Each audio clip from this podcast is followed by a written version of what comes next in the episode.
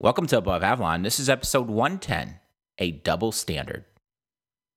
Hi, I'm Neil. Apple is a Wall Street and Silicon Valley leader. In terms of financials, we can look at revenue, operating income, free cash flow, shares repurchased. On all of these metrics, Apple is in a league of its own. We can turn to Silicon Valley, look at products. Apple has the best selling, most profitable smartphone tablet, smartwatch, and wireless pair of headphones. Now, while we can debate a few items here and there, I think most people will agree that Apple should be classified and regarded as a leader. And as part of this classification, Apple should have a bullseye on its back. Leaders should be held to a higher standard. Today's episode is going to focus on how Apple isn't just held to a higher standard, Apple is being held to a double standard. A massive curve is being used to grade companies not named Apple. And the situation is only getting worse. We're going to go through some of the examples of this massive curve, and then we're going to go over why I think this is happening. I think there's a number of theories. And at the end of the episode, we're going to quickly go over what I think are maybe one or two solutions for trying to remove or break apart this Apple double standard. There is nothing wrong with holding leaders to a higher standard, which means applying additional criticism, maybe additional skepticism, I think that's a good thing. And I think that's what we should strive for when we look at leaders in terms of the corporate world. One phrase that I like is that leaders cast shadows. And so for a company that is considered a leader, well, to not be held to a higher standard, I think everyone loses. I think competitors lose, consumers lose, employees lose. Accordingly, this episode is not about Apple being applied to a higher standard. Instead, the problem is that other companies, some of which Apple competes with, are being elevated as leaders. In some cases, these companies are said to be outperforming or beating Apple in certain core competencies. But despite being cast as leaders, these companies aren't judged by the same high standards as Apple. For example, Microsoft, Samsung, Google. These are companies that are said to be one upping Apple in areas like hardware and design. However, it has become very clear these companies don't face anywhere near the amount of criticism thrown at Apple. We can also look at some companies that deserve to be put on a pedestal Amazon, Tesla, Tencent, parent of WeChat. These are companies that are doing great things in terms of building promising customer relationships. Yes, we can debate some of the profitability concerns of Tesla and everything. That's another story. There is no question that those companies, they're focused on the customer experience. And they deserve to be considered a leader. However, these companies just aren't exposed to the level of cynicism facing Apple. In my opinion, a company that is heralded in the press as surpassing Apple as a leader should face the same high standards that are used to judge Apple. That seems pretty simple. The thing is, it never happens. The bullseye that is on Apple's back is never taken off and applied to another company. At this point, it is relevant to go over some examples of how companies and products are being graded on a massive curve. And this list of examples, it's long. And it's not an exaggeration to say almost every company not named Apple is being graded on a curve. We will begin with Samsung. This past April, Samsung released its Galaxy S8 flagship smartphone. The tech media went crazy over it. They positioned this phone as a very clear sign of Samsung taking the smartphone design baton from Apple. It was that Samsung was now the design leader. The Galaxy S8 was said to be standing apart from iPhone and every other smartphone. You had YouTube vloggers really just go crazy over this phone. I think it's important to mention some of those YouTube vloggers have financial ties to Samsung, but that again, it could be another topic. The narrative facing Samsung was that here's a company that was able to beat Apple to market with a smartphone that both lacked a dedicated home button and had a very high screen to front facing bezel ratio. But something interesting happened. Only a few days after the smartphone launched, problems began to appear. And I would actually say this is becoming an annual event where Samsung has a very large keynote. It is well covered. The company has a lot of good press. But then a few days later, things start to come up.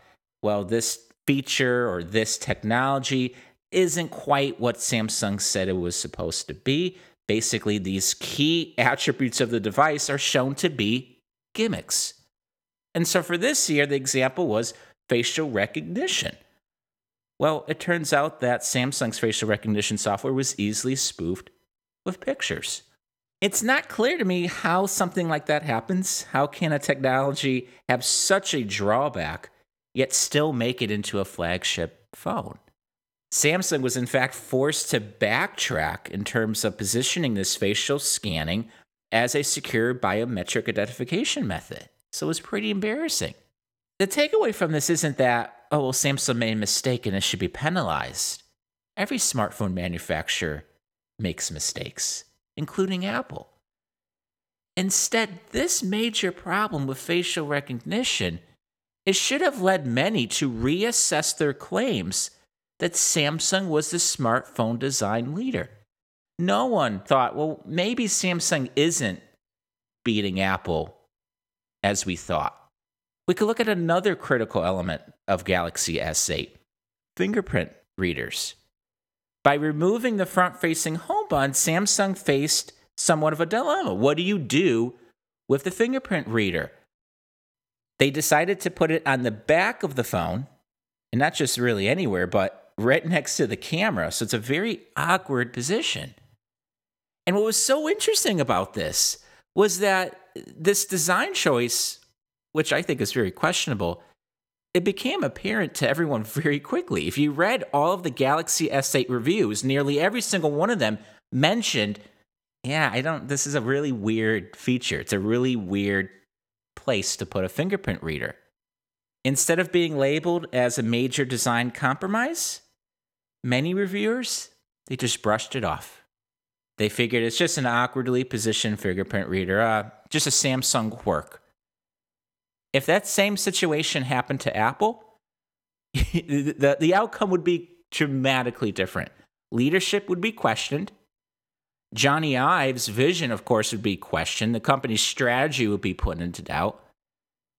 But looking for Samsung, it was just business as usual. That's what's called being graded on a curve. And this is just one smartphone from Samsung. You can repeat the same exercise with most of Samsung's products these days. The next example of a company being graded on a curve is Microsoft. On Wall Street, Microsoft is a comeback story. Stock's doing extremely well. Investors are buying into the refined narrative around enterprise. For tech sites, that narrative isn't exactly the most exciting one. So a lot of people have been focused on the Microsoft Surface business. So this is the lineup of various, I call them laptop tablet hybrids. You could even start saying desktop tablet hybrids. The type of reception that Microsoft has received for Surface has been remarkable. I call it basically two years of constant media praise. There's very little skepticism, very little pushback, pretty much no cynicism people look at Surface as an example of pushing the boundaries of personal computing forward. Unlike Apple, Microsoft is viewed as the company giving consumers something they want before they even know they want it. Sounds a little familiar. Microsoft's Surface business is being graded on a curve. In reality, the product category is losing in the marketplace. Consumers are showing very little to no interest in tablet laptop hybrids. Microsoft releases Surface revenue every quarter. This isn't a situation where you're estimating it, such as Amazon Echo or Apple Watch sales, which we'll talk about shortly. So we have revenue numbers. You can track year over year growth. You can go back a few years to see how the overall business has done in terms of overall adoption. Is this a product that is making inroads into the consumer market? No, it's not. There's no evidence that consumers are really embracing this. Despite poor sales, there has been no discernible change to the Surface narrative. Meanwhile, when Apple reported a similar decline in sales for iPad, the company's entire strategy and vision were questioned. Even today, with iPad sales stabilizing, people are still questioning Apple's iPad strategy. For Microsoft Surface, the goalpost continued to move. At first, this was a product targeting consumers then that morphed into, well, it's more or less consumers that are creators. And now it's morphing into, well, it's a product for enterprise. Similar to how there's nothing inherently wrong with Samsung having an issue with the S8, there's nothing wrong with Microsoft saying, well, we're going to kind of focus on a different target market with Surface. Okay, companies do that. However, there's no change to this narrative that Microsoft is outpacing Apple, that Microsoft is out innovating Apple. There's no evidence to support that. And yet the claim just continues to be made year in and year out. The next company, Amazon. There is no company today that is currently receiving more praise than Amazon, both on Wall Street and Silicon Valley. Some of this, one could argue a lot of this is justified. Amazon should be considered a leader. However, a very strong case can be made that Amazon's product strategy is being graded on a curve. Stationary speakers powered by Alexa are positioned by many as the future of personal computing. The scary part is there's very little debate about that there's very little in the way of pushback. I actually find it astounding. I think it's a sign that the tech community has elevated Amazon Echo and Alexa on one of the tallest product pedestals around. Every single article that's written about the smart home now includes this boilerplate language referencing Echo as a resounding success one of the most popular products out there. In reality, Amazon has never disclosed Echo sales, and unlike Apple with Apple Watch, we don't even get many clues as to how the Echo is selling. You then look at these new devices Echo Show, Echo Look, very questionable products. It's funny how tech reviewers, they're kind of bending over backwards to appear like, well, it is kind of weird. It's kind of new maybe there's a market for this. Compare that to the reaction to Apple's HomePod. The sheer level of skepticism facing that product. A device that no one has been able to test. The only type of testing occurred in sort of a controlled environment where we got to listen to HomePod next to a few other speakers. How is there such a difference and market reaction and the press's reaction to these products. I think Amazon's being graded on a curve. One is allowed to talk positively about stationary speakers, piping voice assistants in a home. One is allowed to say, you know what? This is a new computing paradigm. This is going to be the future. That's fine to say. And I'm sure there are pieces of evidence that you can find to support your claim. But if you're willing to say that, if you're willing to elevate Amazon in such a high position, the company should be facing the same high standard as Apple. I don't think that's occurring. I don't think Amazon has a bullseye on its back. The next example Google. Notice how basically it's every company here. Google is said to be getting better at hardware. A lot of people are looking at Google Pixel, the new smartphone from Google, and they're saying this is a sign that Google is actually beating Apple in terms of hardware. I saw a few people saying Google is now the new design leader. Similar to Amazon and Echo, you can certainly make the claim that Google is the new design leader. I'm not quite sure how you support such a claim, but let's look at reality. There are a growing number of signs of Google just continuing to fumble forward when it comes to hardware. For a smartphone that doesn't sell, Google Pixel has been getting a ton of coverage. In the beginning, it was overwhelmingly positive. And now, recently, there are a number of issues that are popping up, and they are being well covered in the press, which I think is fair. But my reaction is why did Google receive the benefit of the doubt in the first place? That's never afforded to Apple. We can look at Apple's decision to remove the headphone jack from iPhone. Months before that was announced, you had people saying the move was stupid. And something that is not good for users. We have Apple removing Touch ID from iPhone 10.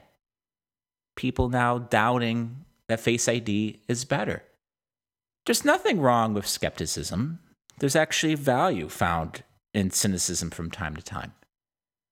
Yet, if Google is positioned as the new design leader, well, why don't they receive the same level of criticism as Apple? Google's being graded on a curve, that's why. The next example of a company being graded on a curve is Tesla. On Wall Street, Tesla receives its fair share of criticism. It doesn't seem to do a whole lot in terms of the broader marketplace on Wall Street as Tesla's valuation continues to do really well. But the tech community, they really push back against Tesla. We can look at Tesla's growing manufacturing struggles with the Model 3 missed deadlines. They're, they're just ran off. They're said to be typical Elon Musk antics.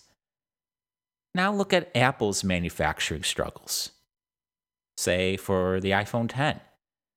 Those struggles are viewed as a sign of bad decision making.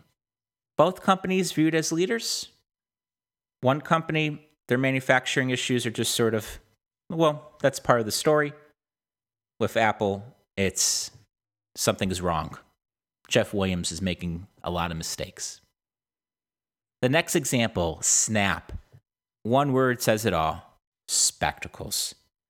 In the beginning, this product was viewed as the next big thing sunglasses with a camera. It was looked at as a sign of Snap innovating faster than Apple. Since Snap didn't have any distribution, they did what turned out to be a pretty good PR stunt, and that was have a vending machine for dispensing spectacles. And it was interesting how this was covered in the press because you have one vending machine with a really long line, and people were saying, well, look at Snap has just as much buzz and interest as Apple during one of its iPhone events. In fact, look at these iPhone launches. They don't even get lines anymore. It's a ludicrous claim to make, but people went there. People looked at spectacles as well, this is maybe the next realm of computing. Meanwhile, Apple, they're so stuck on the iPhone, they can't think of this. They have a lack of imagination. One of the worst types of criticisms you can apply to a company is say that they lack the imagination of coming up with products. Apple can't even see it, some people said. Not surprisingly, spectacles flopped in the marketplace. We have sales data, we have new reports coming out at how much of a disaster this product turned out to be.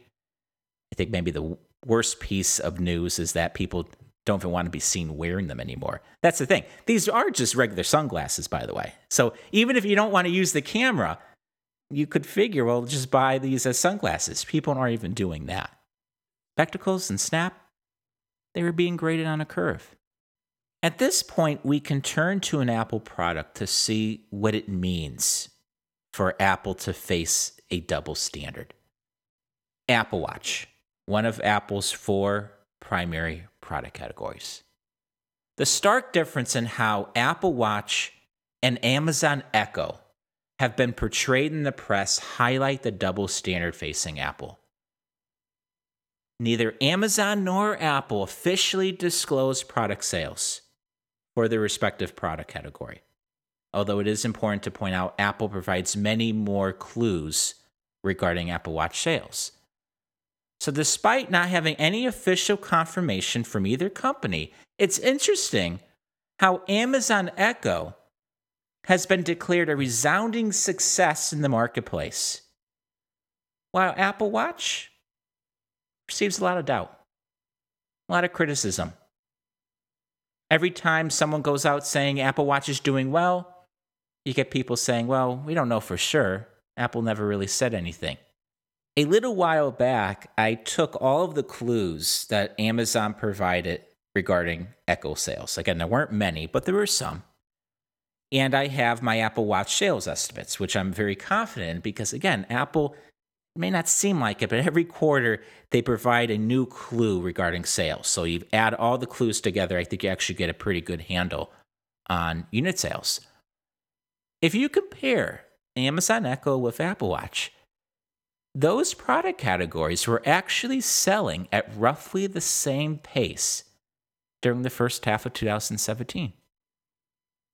When you then consider Apple Watch sells at an average selling price that is probably more like five times that of Echo's, it's clear Apple Watch is the revenue winner.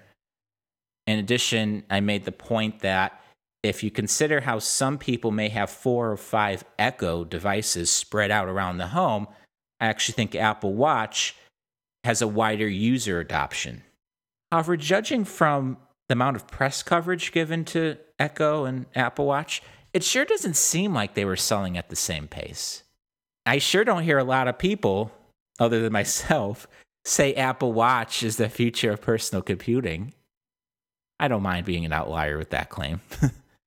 so, why is Apple Watch momentum and sales success not reported while Amazon Echo is sort of the next big thing? It's because Amazon doesn't have the same kind of bullseye place on its back compared to Apple the company just doesn't receive anywhere near the same amount of criticism or cynicism as Apple and Apple Watch. Another example of how Apple's held to this double standard is China. There is no question that Apple has its fair share of problems in China. And this is not just a near term thing, but really for a number of years. It seems to be problem after problem. And it feels like the press do a pretty good job at highlighting all of those problems.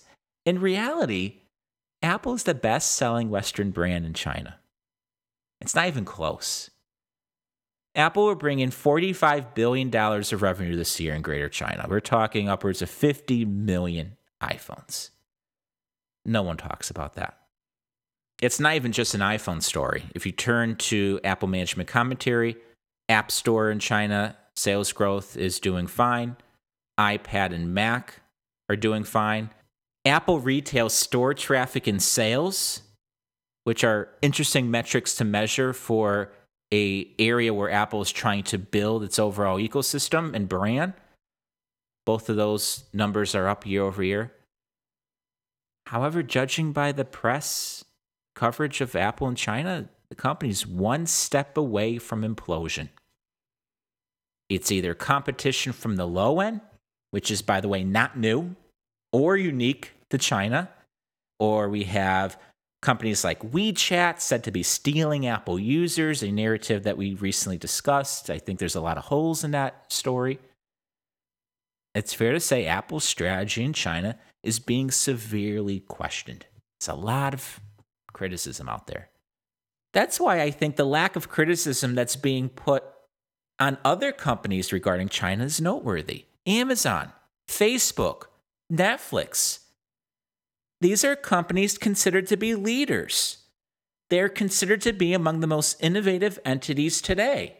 They should be held to the same standard as Apple. They have little to no presence in China. It's not a stretch to say some of those companies will never have a presence in China. Yet that reality is not viewed as a problem or a risk or a hindrance for those companies. People just ignore it. China is positioned as sort of a wild card opportunity for those companies. Contains just upside. That's it. For Apple, it's the exact opposite. China is all risk, little to no upside. That's what you call a double standard. Why does this happen? Why is there a double standard applied to Apple? Why are competitors being graded on a curve? I have three theories. The first is people like underdogs. Maybe I'm being too optimistic here, but I don't think people necessarily want to see Apple fall. Instead, people want to get behind the underdog. It makes for a really good story. We can look at Andy Rubin's Essential getting into the smartphone market as an example of this. There was quite a bit of press coverage in the beginning that positioned the Essential smartphone right next to iPhone. Some sites ran with stories saying this is an iPhone threat. Apple should be nervous or scared. Well, in that case, let's apply the same standard to both Essential and Apple. Let's apply the same level of skepticism and doubt or criticism, whatever you want to call it. Let's apply that to both companies. Well, for Essential, there was a complete lack of skepticism. There really wasn't much proper analysis regarding the company's chances. I just don't think the smartphone should have been positioned as a genuine iPhone threat. But there's plenty of other examples of this underdog mentality. Microsoft Surfaces battle against the Mac and iPad. Some people just can't get enough of that story. In reality, there isn't a battle when looking at sales.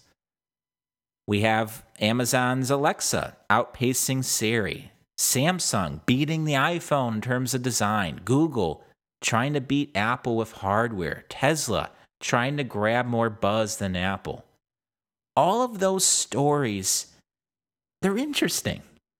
They get people reading, they get people talking. That's why they're covered. And I think that plays a big role in why there is this double standard facing Apple. A second theory is that there's a founder bias. There is a tendency out there for people to give companies run by founders the benefit of the doubt. Meanwhile, companies like Apple, they have a much higher bar to jump over. Let's look at Facebook. Very few people make much out of Mark Zuckerberg's growing list of bad product bets and lack of vision. We could go every year. He positions the company sort of in this direction and it doesn't turn out to do anything. Zuckerberg's fascination with VR is at worst just sort of laughed off. Larry Page, Sergey Brin for Alphabet. It's widely known and mentioned that they seem to have a lack of focus here, but it's never questioned in terms of the grand vision. Jeff Bezos can do no wrong.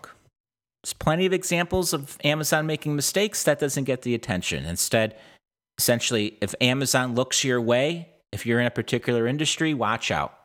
Amazon will crush you. Elon Musk, few question his vision regarding Tesla. Few are questioning the strategic blunders and holes that are found in Tesla's strategy. Meanwhile, when you look at Tim Cook and Jony Ive, each step they take is questioned more than the previous step. The only difference between all of these companies is that Facebook, Alphabet, Amazon, and Tesla are led by founders, while Apple isn't. I think that contributes to a double standard.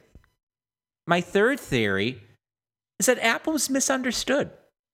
The company lacks a strong narrative both in Silicon Valley and on Wall Street. Now, while much of that is due to Apple's own doing, I think we can place blame on Apple management for this. My suspicion is the situation leads to unknown regarding how to actually judge Apple's performance. Many people still view and grade Apple as if it's a technology company. Well, as we have discussed in previous episodes, in reality, Apple is a design company. They should be graded differently. I think this contributes to an elevated amount of skepticism, cynicism being applied to every Apple action. This brings us to the topic of solutions and what can be done to stop this double standard from being applied to Apple. There is no question that the high standards currently applied to Apple should not be lowered. That is not a solution. That is not an answer. Consumers benefit from Apple facing a high standard. Apple employees benefit from being faced to a high standard. And I think Apple competitors will benefit from Apple being faced to a high standard. We could take a step back and say that leaders should be faced with high standards. We can even say they should be faced with higher standards going forward. Leaders should receive an outsized amount of attention and criticism. That's a very crucial point. Instead, what needs to take place going forward is that the bar has to be raised for companies not named Apple. If a company is said to be outperforming Apple or beating Apple in some regard, that company deserves to have a bullseye placed on its back.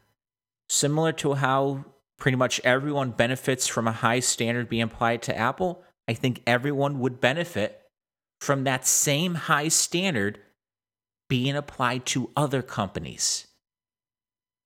When it comes to underdogs, there will always be underdogs out there.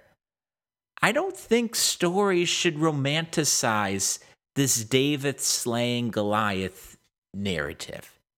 Instead, I think the focus should be on the challenges and risk that an underdog faces going up against a leader. When the underdog runs into a roadblock, hits a brick wall, that should be covered. It should be talked about. It shouldn't be just sort of pushed under the rug. They should be covered just as closely as all of that initial optimism that often meets the underdog in the beginning.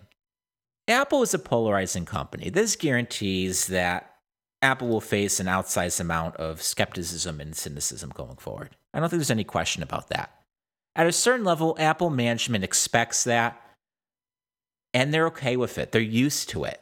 Apple designers, engineers, they are used to having their decisions be met with skepticism.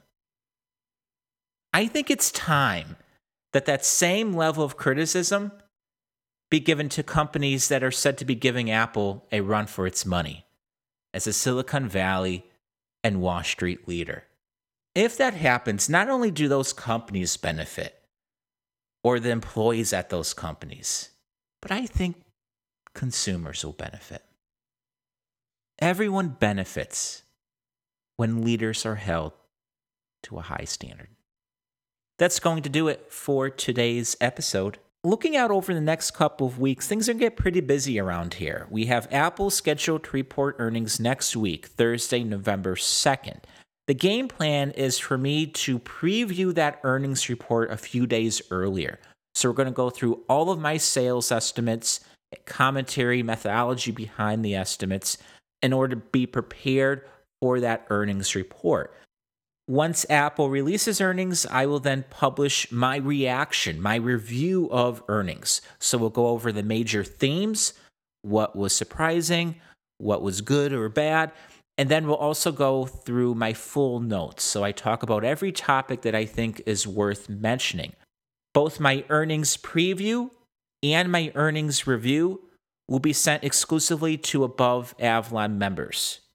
And that will also include my expectation meters, which a lot of people find helpful for quickly assessing how Apple performed. So if you're currently an Above Avalon member, keep an eye on your inbox. All of the information, all of the analysis will be sent there. If you aren't currently an Above Avalon member, but you would like access to my earnings preview and review, all you have to do is become an Above Avalon member. So you can head over to aboveavalon.com. If you're on your iPhone, you can go to the little menu button up top and then go to the membership page. Sign up is very simple, very easy. It's either $10 per month or $100 per year. Based on member feedback over the years, earning season is always a great time to kick off a new membership. The cornerstone to Above Avalon membership is access to an exclusive daily email that I write all about Apple. Each email is about 2,000 words containing two to three stories. And so we talk about strategy and business analysis, financial modeling, earnings, keynotes, and we also talk about the current news cycle. So we'll talk about competitors, really anything that may impact Apple, we go over. Additional member features include access to the archive, so you can read previous daily emails, and also you can join the Above Avalon team in Slack and communicate with other members from around the world. If you are already a member, thank you. Above Avalon is 100% supported by its members, so I appreciate the support. And if you are thinking about becoming an Above Avalon member, thank you in advance. With that, we will conclude today's episode. I will talk to you all later.